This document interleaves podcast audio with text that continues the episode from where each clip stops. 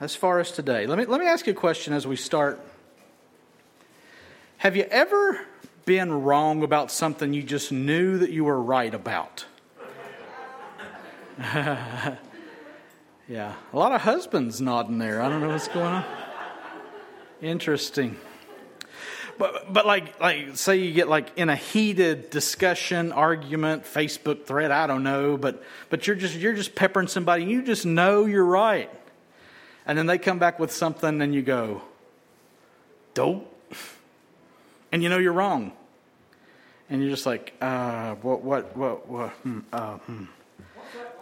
Well, I well let, me, let me ask you a question. Some of you folks would still argue, okay? Some of you would know that you're wrong and keep going. Yeah, but, yeah, but, yeah, but, okay? And I'm one of those people more than likely. But have you ever just been in a place where you just got proven wrong and you went, huh, I'm wrong? I, I, I would kind of try to save face there. There's sort of a, a defeatist attitude when you think about getting in that position. And, and again, I have been in that, that position a few times. I'm just adamant about my argument. And then I get silenced. Dope. It's an awful feeling to be in that spot. And hopefully we can learn from what we're wrong about and, and correct our thinking and our actions. But to be in that spot and to be helplessly and hopelessly wrong and just realizing it in the moment not a good feeling. Well, our old friends, the Pharisees, are about to find themselves in that very situation in today's passage that we're looking at. We're going to finish Matthew 22 today. We're going to read verses 41 to 46. And if you would please stand one more time before we end. So you'll stand now and you'll stand at the end. No more standing after that. I don't know. Here we go. We stand because this is the very word of God. Matthew 22, 41 through 46. Now, while the Pharisees were gathered together, Jesus asked them a question, saying, What do you think about the Christ? Whose son is he? They said to him, The son of David. He said to them, How is it then that David, in the Spirit, calls him Lord, saying, The Lord said to my Lord, Sit at my right hand until I put your enemies under your feet? If then David calls him Lord, how is he his son? And no one was able to answer him a word, nor from that day did anyone dare to ask him any more questions. Let's pray. Father, thank you so much for the perfection of your word, your plan, your Christ. And I pray that as we dive into this passage today, that by the power of your Spirit, you would instruct us, help us, teach us, correct us.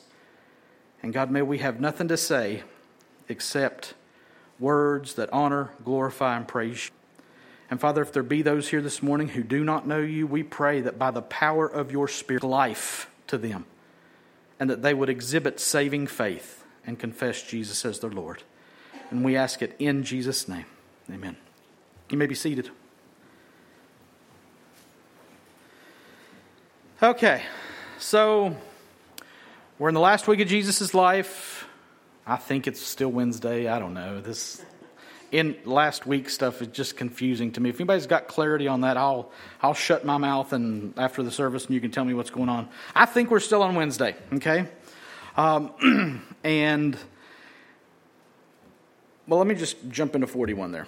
Now, while the Pharisees were gathered together, Jesus asked them a question. So we've seen Jesus in the temple all throughout the week, this last week of his life. And over and over and over again, people have confronted him. They have asked him questions. And now we've got a little bit of turnabout, right? Which is fair play, right? Um, after question upon question upon question by Pharisees, Herodians, Sadducees, who you bees, what your thoughts, and on and on, now Jesus asks them a question. He initiates this. Now, before he'd ask him a question, but he said, I won't answer your question unless you answer my question. Here, he just comes out of the blue and he initiates the question. Now, while the Pharisees were gathered together, Jesus asked them a question. So we've seen Jesus approached by inquisitive, instigating, insincere individuals and groups, mostly fueled by these scheming Pharisees. So here, in this moment, just a couple of days before they have him killed, Jesus turns the tables on them. With them gathered together there to try to intimidate and or stump him, Jesus asks them a question. And watch this question. It is a beauty. It is a beaut. Although it might seem like a no-brainer to us and it really seems like a no-brainer to them. Verse 42. Saying, "What do you think about the Christ? Whose son is he?" They said to him, "The son of David." Now, like I said, this question and its corresponding answer seems like a layup, just an easy shot. By the way, people don't follow basketball. A layup is an easy shot, okay? You're supposed to make your layups. You don't make layups, you run laps. Free throws, too. Anybody remember Don Knuckles? Coached for Mullins years ago, won several state championships. He had a guy that was missing free throws in the game, and he made him shoot free throws the entire halftime until they came back don't miss your free throws, okay? So, this is one of those questions. It's supposed to be an easy question in their mind. They see it as an easy question. It's an absolute, oh, everybody knows this kind of question in their mind. But don't underestimate Jesus. Look at what he says and what he asks. What do you think about the Christ? Whose son is he? Now, there are a lot of implications in those 11 words, in those two sentences. You don't have to count them. I promise it's 11 words. Two questions, actually, two sentences. Look at the first one. What do you think about the Christ? So Jesus puts the ball squarely in their court, asking for their thoughts. What do you think? And that word think is actually pretty interesting phrasing. in the original language, let me just read you some things that it means. Suppose, seem good, please, to be of opinion, to be accounted, reputed. It seems to me is kind of the literal wording there. I think, and thus I judge. It seems good to me. I'm pleased to say this. I have determined this. So, in light of that definition, Jesus is asking what they think, what they suppose, what pleases them as a personal conclusion. What do you think? What thoughts go through your mind? How do you process it? About what? About the Christ. Now, this is a really big concept and a really big deal here, okay? Most of you are probably familiar with it, but let's look at this word Christ. And no, it's not Jesus' last name, okay? In case some of y'all think that, feel that. It's not. It's not Jesus' last name. The word Christ is translated Christos in the Greek language, and it means anointed. And that term anointed is about someone being sprinkled or having oil poured over them to signify them being appointed to an office. Anointed and appointed. We see in the Old Testament that kings were anointed. 1 Samuel 16, 12, and 13. And he sent and brought him in. This is when David is being anointed. And now he was ruddy and had beautiful eyes and was handsome. And the Lord said, Arise, anoint him, for this is he. Then Samuel took the horn of oil and anointed him in the midst of his brothers. And the Spirit of the Lord rushed upon David from that day forward. And Samuel rose up and went to Ramah. So kings were anointed. We also see prophets anointed in the Old Testament. 1 Kings 19, 14 through 16. He said, I've been very jealous for the Lord, the God of hosts, for the people of Israel have forsaken your covenant, thrown down your altars, and killed your prophets with the sword, and I, even I only, am left, and they seek my life to take it away. And the Lord said, Go, return on your way to the wilderness of Damascus, and when you arrive, you shall anoint Hazael to be king over Syria, which is funny, by the way, not anything to do with our message, but, but like God is telling his prophet to anoint foreign kings, which is crazy. That's not what we're talking about, though.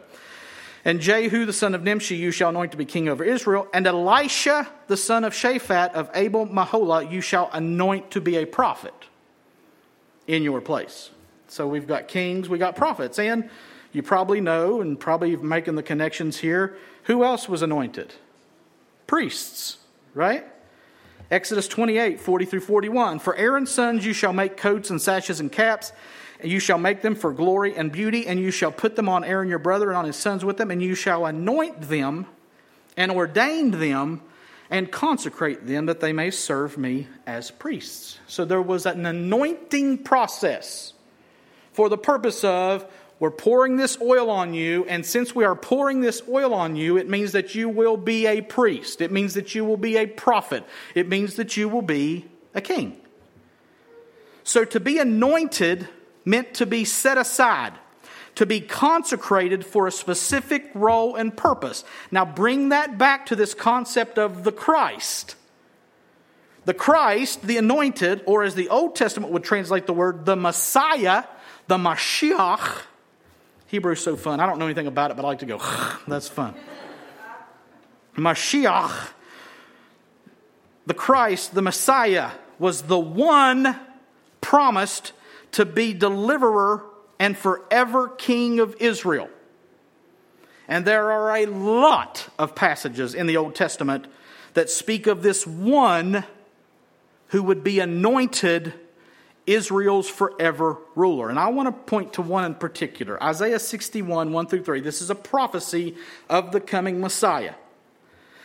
The Spirit of the Lord God is upon me because the Lord has anointed me to bring good news to the poor. He has sent me to bind up the brokenhearted, to proclaim liberty to the captives, and the opening of the prison to those who are bound, to proclaim the year of the Lord's favor and the day of vengeance of our God, to comfort all who mourn, to grant to those who mourn in Zion, to give them a beautiful headdress instead of ashes, the oil of gladness instead of mourning, the garment of praise instead of a faint spirit, that they may be called oaks of righteousness, the planting of the Lord, that he may be glorified. Now, if that passage looks or sounds familiar to you, more so than other prophecies of the Messiah, this is the passage that Jesus read when he went to Nazareth early on in his ministry, and they gave him the scroll to read. And what they would do at that time is they would read through the scroll in a systematic way, and a visiting rabbi was given the privilege of reading the scroll of the law where they were at. So Jesus just happens to show up in Nazareth, and this just happens to be the passage that he reads in the public reading. And so let me, let me take you there. Luke 4, 16 through 21. And he came to Nazareth, where he had been brought up. And as was his custom, he went to the synagogue on the Sabbath day and he stood up to read. And the scroll of the prophet Isaiah was given to him. He unrolled the scroll and found the place where it was written, The Spirit of the Lord is upon me, because he has anointed me to proclaim good news to the poor. He has sent me to proclaim liberty to the captives and recovering of sight to the blind, to set at liberty those who are oppressed, to proclaim the year of the Lord's favor. Now, watch this. And he rolled up the scroll and gave it back to the attendant and sat down. The rabbi sat down to teach. He was getting ready to teach. And the eyes of all in the synagogue were fixed on him. And he began to say to them, Today this scripture has been fulfilled in your hearing. Amen. Ooh. Now, again, remember, the nation of Israel as a whole had been waiting for, looking for this Messiah, this Christ, this anointed deliverer for hundreds of years, over a thousand, really over a thousand years. The one who would free them, deliver them, exalt them again. And here comes this poor, no name rabbi from Nazareth back to Nazareth saying that he is the anointed one. Now, how'd that go? Look at the rest of the story Luke 4 22 30. And all spoke well of him and marveled at the gracious words that were coming from his mouth. And they said, Hold on a second. that's my own, I inserted that. That's not in the sacred text. Is not this Joseph's son? And he said to them, Doubtless you will quote to me this proverb Physician, heal yourself. What we've heard you did at Capernaum, do here in your hometown as well. And he said, Truly I say to you, no prophet is acceptable in his hometown. But in truth I tell you, there were many widows in Israel in the days of Elijah, when the heavens were shut up three years and six months, and a great famine came over all the land. And Elijah was sent to none of them, but only to Zarephath in the, day, in the land of Sidon, to a woman who was a widow.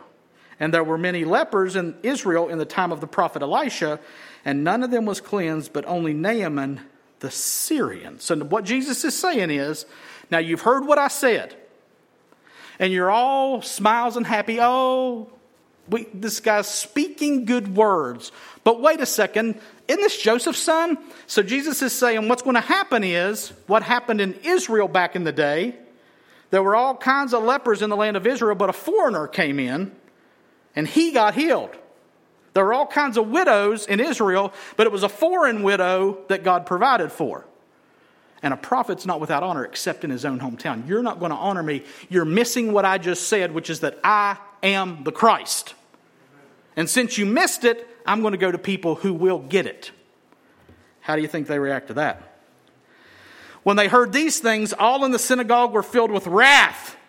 And they rose up and drove him out of the town and brought him to the brow of the hill on which their town was built so that they could throw him down the cliff. Boy, they went from this guy, we like him, good words, to we want to kill him. Why? Because he announced that he was the Christ. He didn't fit their mold. They started doing human reasoning. This is Joseph's son. This can't be the Christ. Jesus says, You're going to miss it. I'm going to go to people who will get it, and it's not going to be you. And they want to kill him.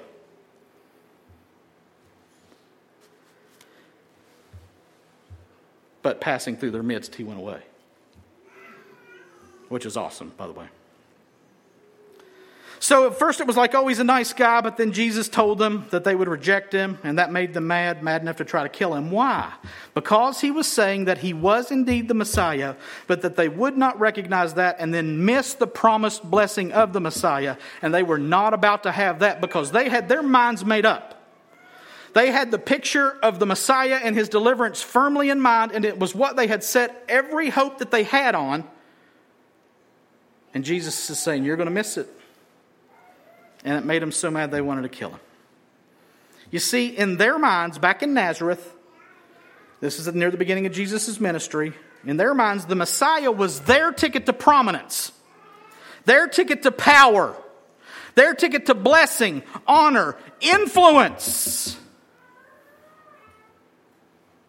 The Messiah was their ticket to crowning the nation of Israel as the leader, the head in God's worldwide plan. That's what they had expected from their Messiah. So, this Messiah deal was prominent, or better said, preeminent in the minds and heart of the Jews. So, back to where we are today in Matthew 22. And Jesus asks this question about what? He asks the Pharisees, What do you think about the Christ?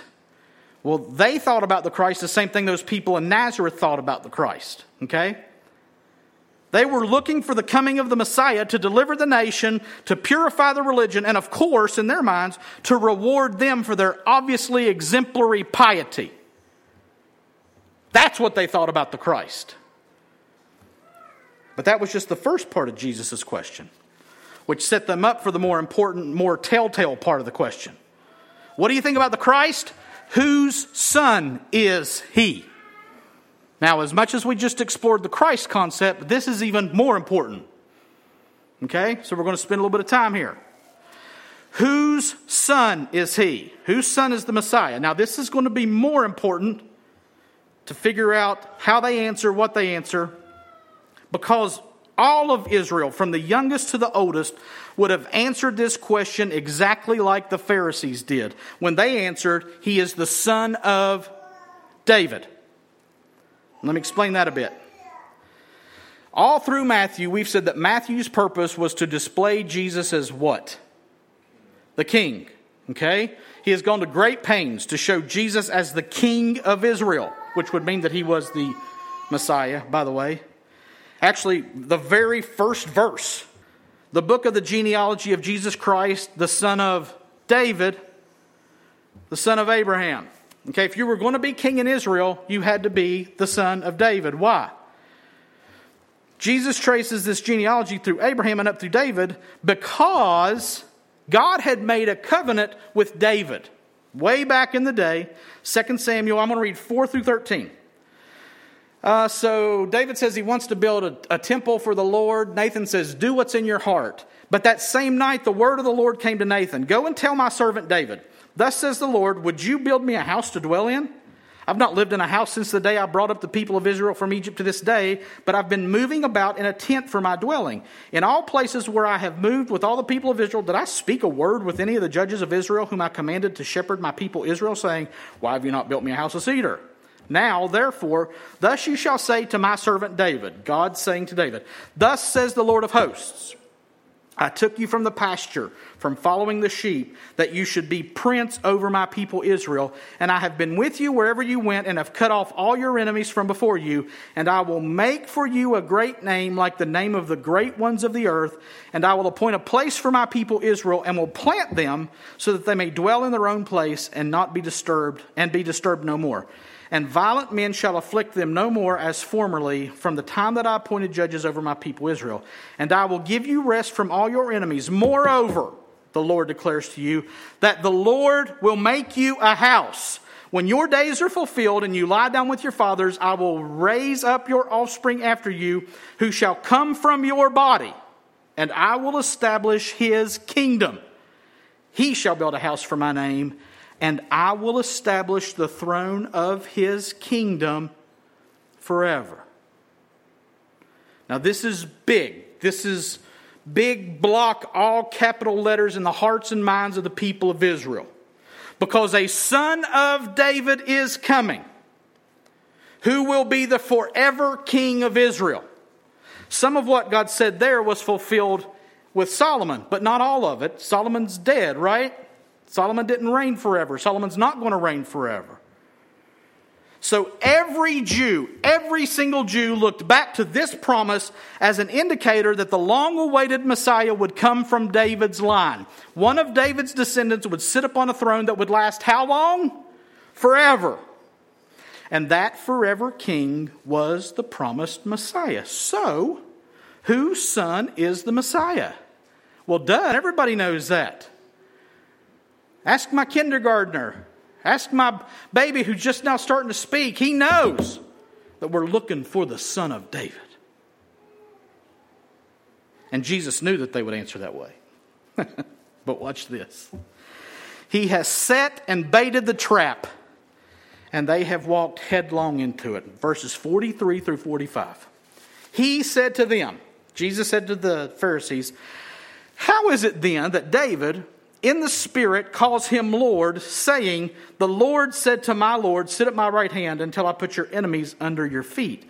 If then David calls him Lord, how is he his son? Okay, so we got to dig in here too. Okay? This, this passage looked pretty innocuous to me, and then I started studying. I'm like, oh, wow. Note how this starts in verse 43. Jesus hears their answer to his question. And he starts his response with, How is it then that? Now, it doesn't take a real smart feller to see that he's about to undo their simple answer to his question, right? If the Messiah is to be David's son, how is it then that? So, from the get go here, we know Jesus is going to expose some fault in their ingrained thinking. And from there, he quotes David, whose son the Pharisees had said the Messiah would be. But not just David. Look again. How is it then that David, in the Spirit, calls him Lord? Now hold up a second. Stop the press. Jesus is saying that what he's about to say that David said actually comes from where? Actually comes from whom? David in the Spirit. So Jesus is clearly indicating that whatever he's about to say that David said actually originated from the Spirit, the Holy Spirit. Not David's Spirit, but God's Spirit. What David said, which we'll look at in a moment, which is worded in the Old Testament, was breathed out by God's Spirit. So this is a pretty big deal. It's a thus saith the Lord kind of deal. And what does David say in the Spirit? Well, Jesus says that David calls the Messiah Lord, meaning that David would be subservient to this Messiah. And if David calls the Messiah Lord, David is, in and by the Spirit of God, making a clear statement about this Messiah. How so? Well, Jesus quotes Psalm 110, which is a psalm that David wrote, which, by the way, is the most quoted psalm in the New Testament really has nothing to do with what we're talking about today. It's just kind of weird. But it's, it's, it's that there's a lot of reference back to this psalm in the New Testament, okay? So this is a psalm that David wrote, and Jesus refers to it by saying, The Lord said to my Lord, Sit at my right hand until I put your enemies under your feet. And this quote comes from Psalm 110, verse 1. I want to read, bear with me, all seven verses of Psalm 110. A psalm of David. The Lord says to my Lord, Sit at my right hand until I make your enemies your footstool. We've read that. The Lord sends forth from Zion your mighty scepter. Rule in the midst of your enemies. Your people will offer themselves freely on the day of your power in holy garments. From the womb of the morning, the dew of your youth will be yours. The Lord has sworn and will not change his mind. You are a priest forever after the order of Melchizedek. The Lord is at your right hand. He will shatter kings on the day of his wrath. He will execute judgment among the nations, filling them with corpses. He will shatter chiefs over the whole earth. He will drink from the brook by the way. Therefore, he will lift up his head. Now, we're not going to really get into that too much. I just wanted you to see it in context. So, Jesus quoted the first verse of this psalm, considered to be a messianic psalm by the Jews, universally accepted as a messianic psalm. And he quotes this in response to the Pharisees. And in this psalm, the Messiah is said to be told by God, The Lord says to my Lord, Sit at my right hand until I make your enemies your footstool. So, God, the first Lord mentioned here. Okay, now keep this straight. We got two Lords going on here. And if you'll look here, that word Lord first is all capital letters. It's probably the same in your Bible. Hopefully it is. If the rendering in your Bible is in all capital letters, get a new Bible. Okay? Because that's important. Because this is the, uh, the, the proper name of God. We say Yahweh, but the Jews would not speak or write this name at all. They would only render it YHWH.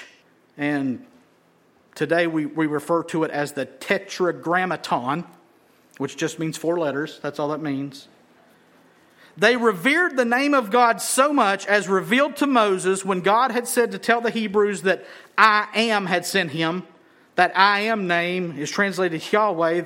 They didn't want to mispronounce it, they didn't want to misspell it, and they revered it so much they would not risk mispronouncing or misspelling it, so they just did the four letters.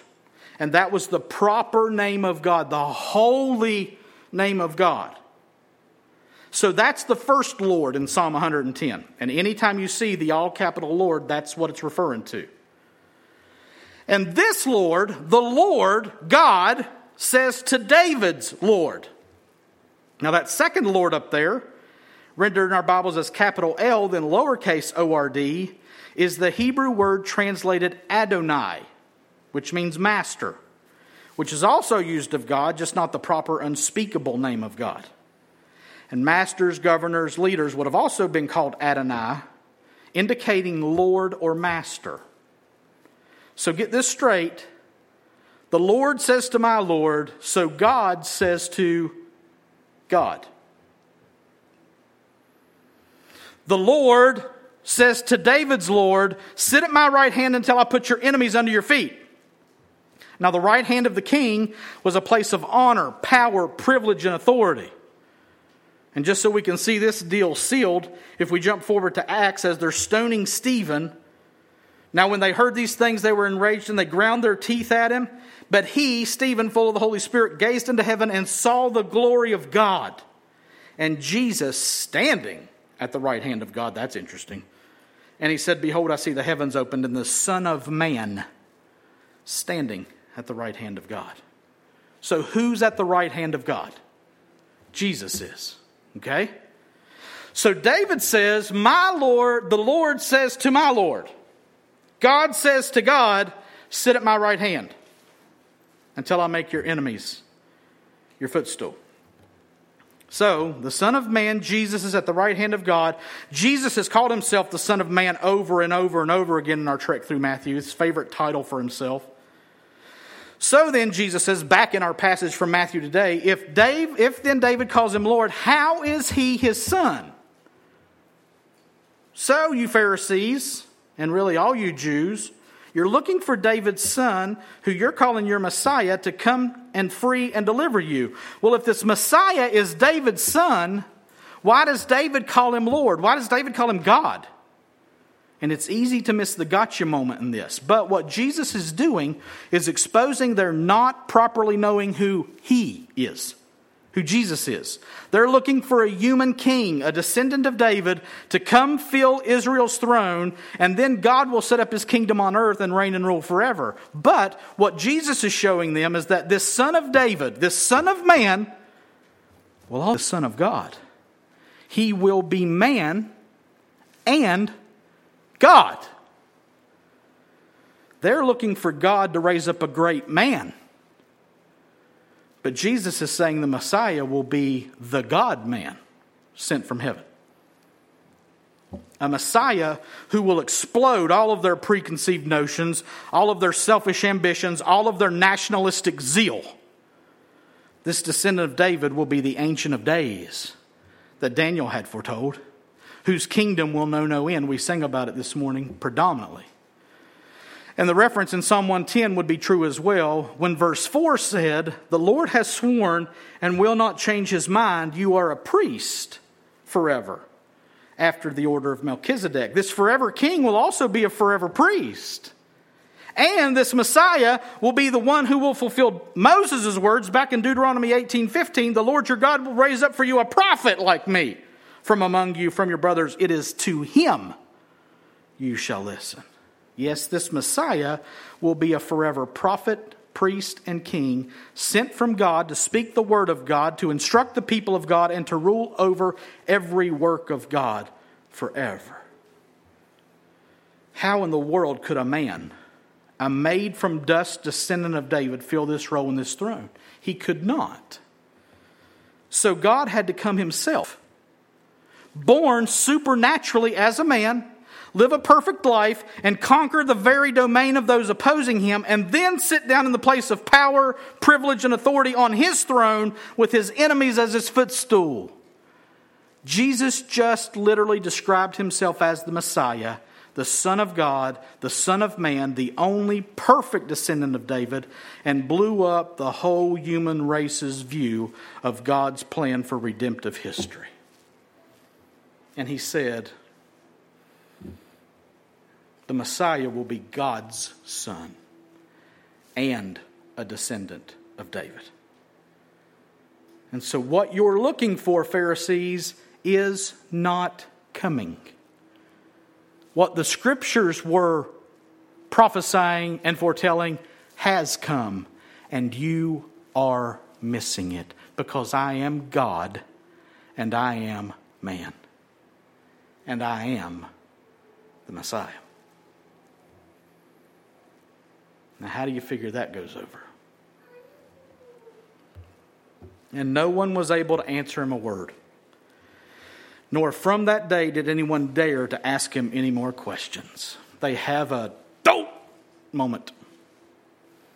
They can't argue with him. He got them. He silenced them. He shut them up. Jesus drops the mic, and nobody picks it up. No one was able to answer him a word. So quickly answered his question about whose son the Christ is when he first asked it. They knew that answer. But then came the how is it then that section, and it shut their mouths cold. No rebuttals, no refutations, no ifs, ands, or buts. Nobody, nothing. Nor from that day did anyone dare to ask him any more questions. Granted, that's just two more days, because we're in the last week of Jesus' life. But all the needling, all the poking, prodding, and harassment of the religious elite would stop here until they unjustly try him in their kangaroo court the night before his crucifixion. They know he bested them. They know he's indicating that this Son of God and Son of Man is him because he'd made these claims before. And they will intensify their efforts to end him now. Before they had said, We don't want to do it during the festival because the crowd will get upset. Now they're like, You know what? Forget it we got to kill this guy now. They will not stop, even during the hubbub of the Passover, until they snuff this no name rabbi out. This no name rabbi who was actually the very Lord of Lords. And so the pieces continue to move, the dominoes continue to fall, all according to the foreordained plan of God. They're going to kill him on Passover because he is the perfect Passover lamb. And as these pieces fall, God's plan is coming to fruition right in front of their eyes, and they miss it. And it will be their ultimate ruin and Jesus' ultimate victory. A lot there, isn't there? It's a big passage. So, how do we apply it? We got three dimensional application day, three D's. David, oh, I missed the doctrine, and I'm going to save the last one until we get to it, okay? Okay. So the first application point is David. You're like, what? How do you apply David? Listen, please listen to me, church, individually and corporate. God's covenant with David means that Jesus will be king forever.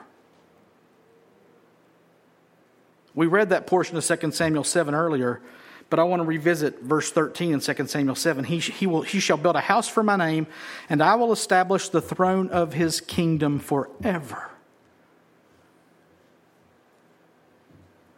This establish the throne of his kingdom for everything is fulfilled by Jesus. I want to quote a well known presidential candidate Jesus is king.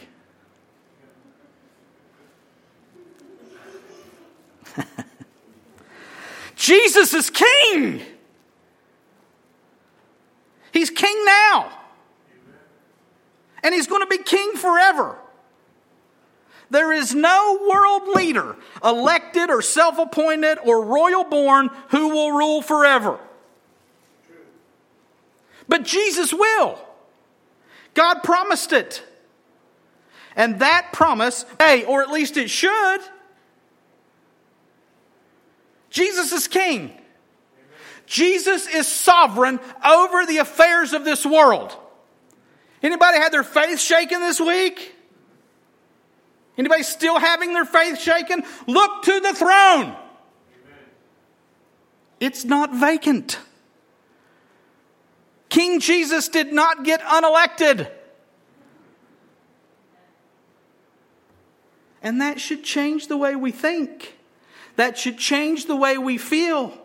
That should change what we say and what we do because we know that that's really good news. Really good news, especially now. Look at this. I just want to work through this progression real quick. Watch this. Long ago, at many times and in many ways, God spoke to our fathers by the prophets.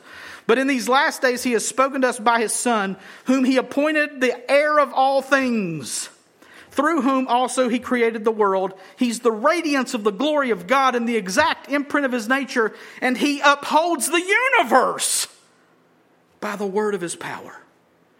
After making purification for sins, he sat down at the right hand of the majesty on high, having become as much superior to angels as the name he has inherited is more excellent than theirs. Now, wait a minute. Hold, hold, hold, hold up. Jesus is the heir of all things, through whom God created the world He's the radiance of the glory of God, the exact imprint of his nature, and he upholds the United States by the word of his power. It is laughable. It's the universe by the word of his power. Jesus speaks the word, and the universe holds together. And we get rattled by an election. Now, again, I'm talking to myself, y'all. I'm not beating y'all up. The very word of his mouth upholds the whole universe. He's much superior to angels. He's sat down at the right hand of God, having accomplished the work that he was sent to do. So then, watch this. I charge you in the presence of God, who gives life to all things, and of Christ Jesus, who in his testimony before Pontius Pilate made the good confession to keep the commandment unstained and free from reproach until the appearing of our Lord Jesus Christ, which he will display at the proper time. He, Jesus, who is the blessed and only sovereign, the King of kings and Lord of lords. That's the Jesus who died for you, who saved you. He is the King of all kings. He is the Lord of all lords. Find your comfort there. Rest, rejoice in the forever reign of King Jesus. But it don't look like Jesus is king. Oh, oh. oh. Then I saw heaven open, and behold, a white horse. The one sitting on it is called faithful and true, and in righteousness he judges and makes war. His eyes are like a flame of fire, and on his head are many diadems, and he has a name written that no one knows but himself. He's clothed in a robe dipped in blood, and the name by which he is called is the Word of God and the armies of heaven, arrayed in fine linen, white and pure, were following him on white horses. From his mouth comes a sharp sword with which to strike down the nations, and he will rule them with a rod of iron. He will tread the winepress of the fury of the wrath of God, God the Almighty. On his robe and on his thigh, he has a name written King of Kings and Lord of Lords. Let me tell you what when Jesus comes back, there's going to be no question who is king. And, church, I hope that we can settle that question in our heads today and every day going forward. Who is king? Who is sovereign? Who is in authority? It is Jesus the Christ. Don't let that out there steal that from you. Don't let what you see, what you hear, what you think, what you feel steal this from you. And proclaim it. Jesus is king. Kanye was right, y'all. So that's David. That's the application point for David. Second is doctrine. Now, watch this. Do not be caught being wrong about these things we saw some very large truths in this passage today.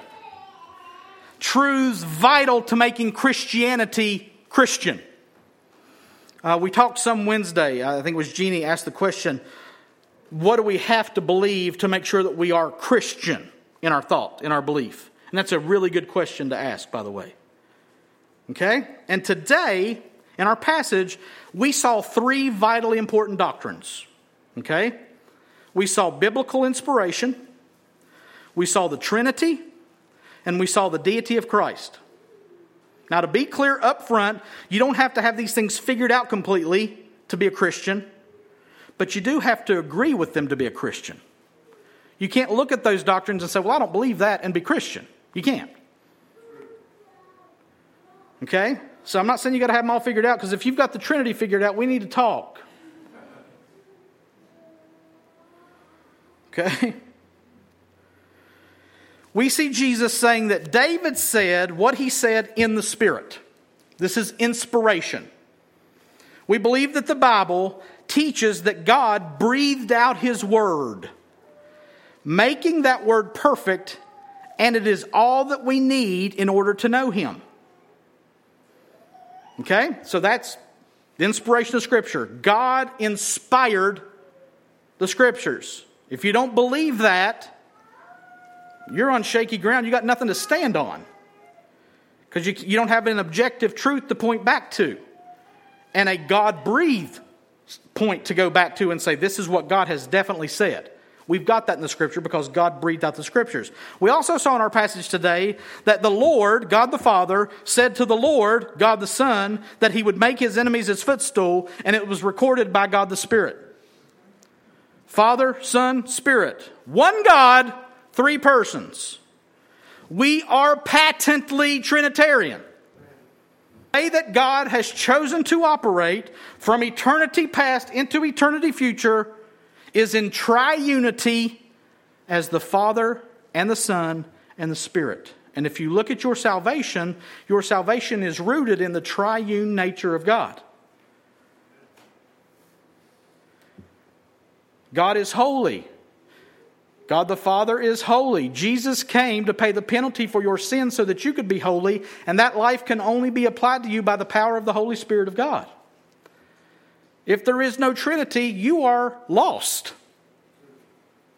You have to believe that. And I didn't say understand it, and don't go to the egg thing, don't go to the water thing. That doesn't work. It doesn't work.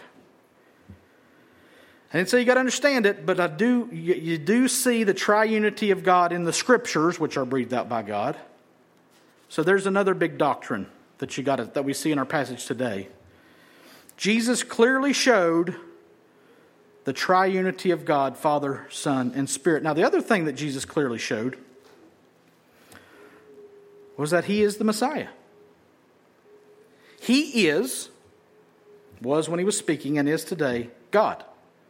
And people say that Jesus never said that he was God. I'm like, you're just not reading your Bible. Especially the Gospels, even though the, the epistles and the other writings say it too. Jesus makes very bold claims that he is the Messiah, who is the Son of God. And to be called the Son of God is to make yourself equal with God. That's why they picked up stones to stone him at one point. Because he, being a man, they said, makes himself equal with God. And Jesus said today, he is God.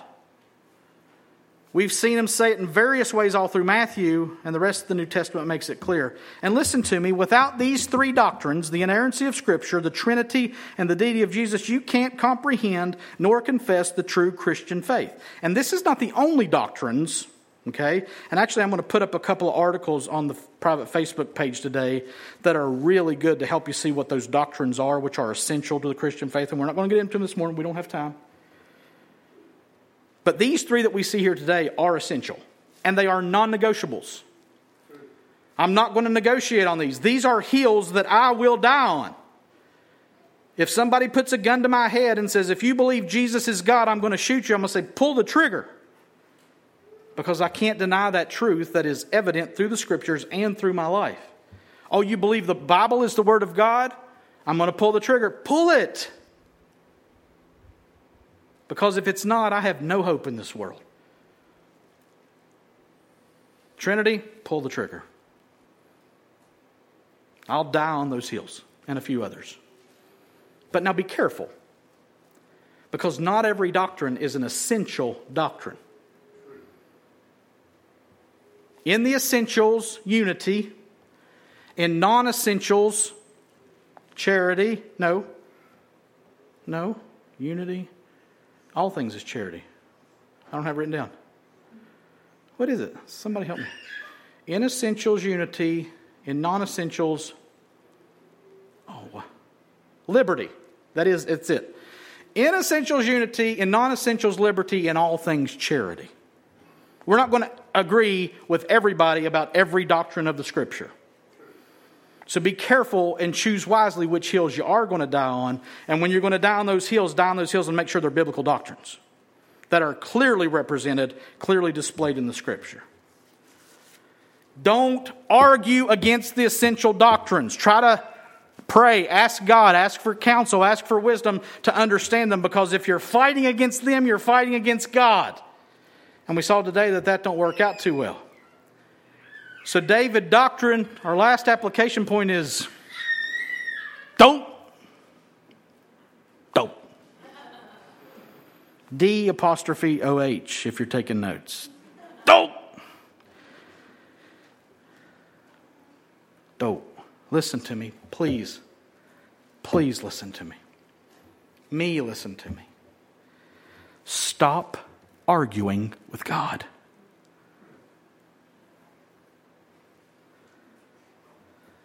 You are wrong if you think that something he has said, commanded, or done is wrong. You want to talk about being on the wrong side of history? Argue with God. Tell God he's wrong. Tell God that his word is wrong. Tell God that his son is not God.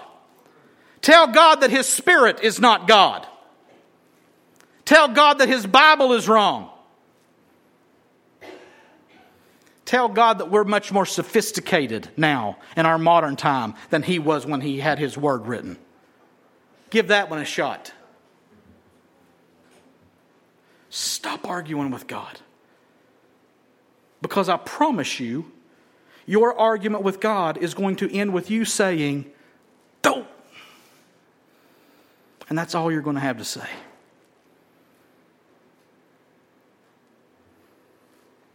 The clay has nothing to say. History is God's story. And you don't get to shape or fashion it into your image. That's called idolatry. And when you make your God in your image, Bob read it this morning, they who make them become like them. They have mouths and do not speak. They have noses and do not smell. They have hands or fingers and they do not touch or feel. You want to argue with God? You are going to be proven wrong. You are going to be punished. Watch this. As it is written, none is righteous. No, not one. No one understands. No one seeks for God. But we want to be seeker friendly. No one seeks for God. All have turned aside. Together they've become worthless. No one does good, not even one. Well, there's some nice people out there. Their throat is an open grave. They use their tongues to deceive. The venom of asps is under their lips. Their mouth is full of curses and bitterness. Their feet are swift to shed blood. In their paths are ruin and ministry, and the way of peace they have not known. There is no fear of God before their eyes. Now hold on, who's he talking about? None. No one. Which means he's talking about everyone. But, but my grandma was a real nice person. She didn't believe in Jesus. She didn't understand. She didn't seek for God. Now we know, he goes on to say, that whatever the law says, it speaks to those who are under the law so that every mouth may be stopped and the whole world may be held accountable to God. You want to argue with God? You're going to stand before his throne one day and you're going to be judged, and I promise you, you're not going to make your case well. Your mouth will be stopped. This high minded, self righteous attitude that is prevalent in the world and far too often in the church is going to be struck down before the throne of God one day. Every mouth will be stopped, and the whole world will be held accountable to God. Shoot, what's our hope then? Ah, therefore, God has highly exalted Christ, Jesus, Him, and bestowed on Him the name that is above every name, so that at the name of Jesus every knee should bow in heaven and on earth and under the earth, and every tongue confess that Jesus Christ is Lord to the glory of God the Father. Every mouth will be stopped and every mouth from Adam to the last man will confess that Jesus Christ is Lord.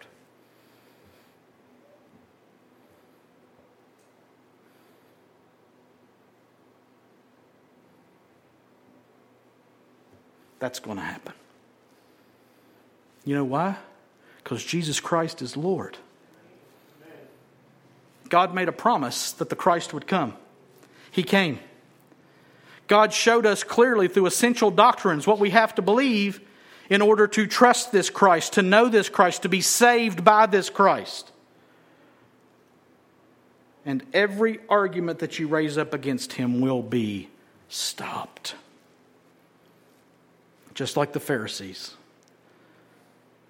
scurrying away with their tails between their legs, knowing that they had been bested by God Himself. This God whom they claimed to have known.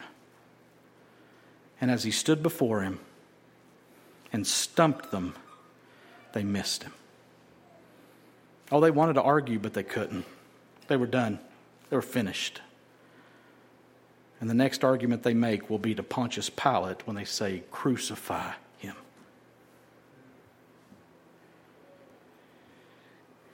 And even then, they thought they'd beaten him. Fools. Fools.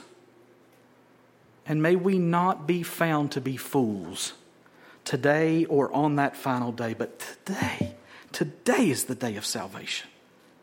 Today, we bend our knees, we bow our hearts, and we confess that Jesus Christ is Lord to the glory of God the Father. And if we don't, we are fighting against God Himself, and the end thereof is destruction. the Lord has said to my Lord, Sit at my right feet. That's the ultimate end of the enemies of God. Let's pray. Father, your word is truth. And we do pray today that you would sanctify us in that truth, build us up, encourage us Speak against the things that hinder us from communion with you. Speak against the arguments that we clench our fists and make against you. Shut our mouths, God. My mouth, shut my mouth. That I might not argue against you, your truth, your Christ, your plan. Like I know what is best for this world. Like I know what is true justice. Like I know what is goodness in and of myself. I do not. But you do. God, may we rest in the kingship of Jesus. May we proclaim the kingship of Jesus.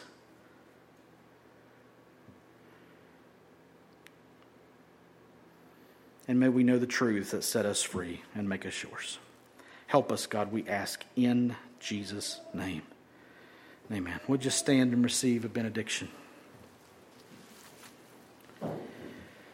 Oh, the depth of the riches and wisdom and knowledge of God. How unsearchable are his judgments and how inscrutable his ways. For who has known the mind of the Lord, or who has been his counselor, or who has given a gift to him that he might be repaid? For from him and through him and to him are all things. To him be glory forever. And all God's people said, Amen. Have a great day. Congregate outside. We're going to love you better out there.